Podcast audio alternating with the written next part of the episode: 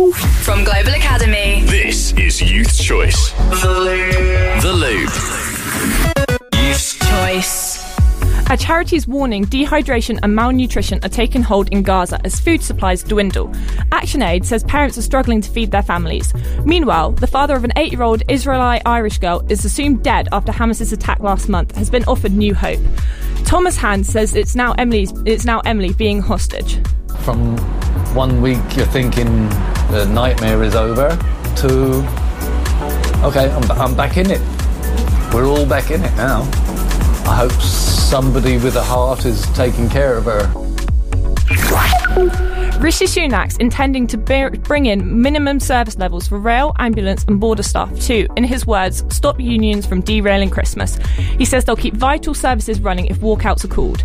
The government has already passed laws giving ministers the power to set minimum service levels, but separate legislations needed to apply to different sectors of the economy. A stuntman who's worked on some of Marvel's biggest film, including Avengers Endgame, has died in a road accident. Three of Taraja Ramsess's children were also killed in a crash in the US city of Atlanta on Halloween, although details have only just been made public. One of the children was just eight weeks old. From the Youth Choice Newsroom, I'm Izzi Daniels, and you're in The Loop.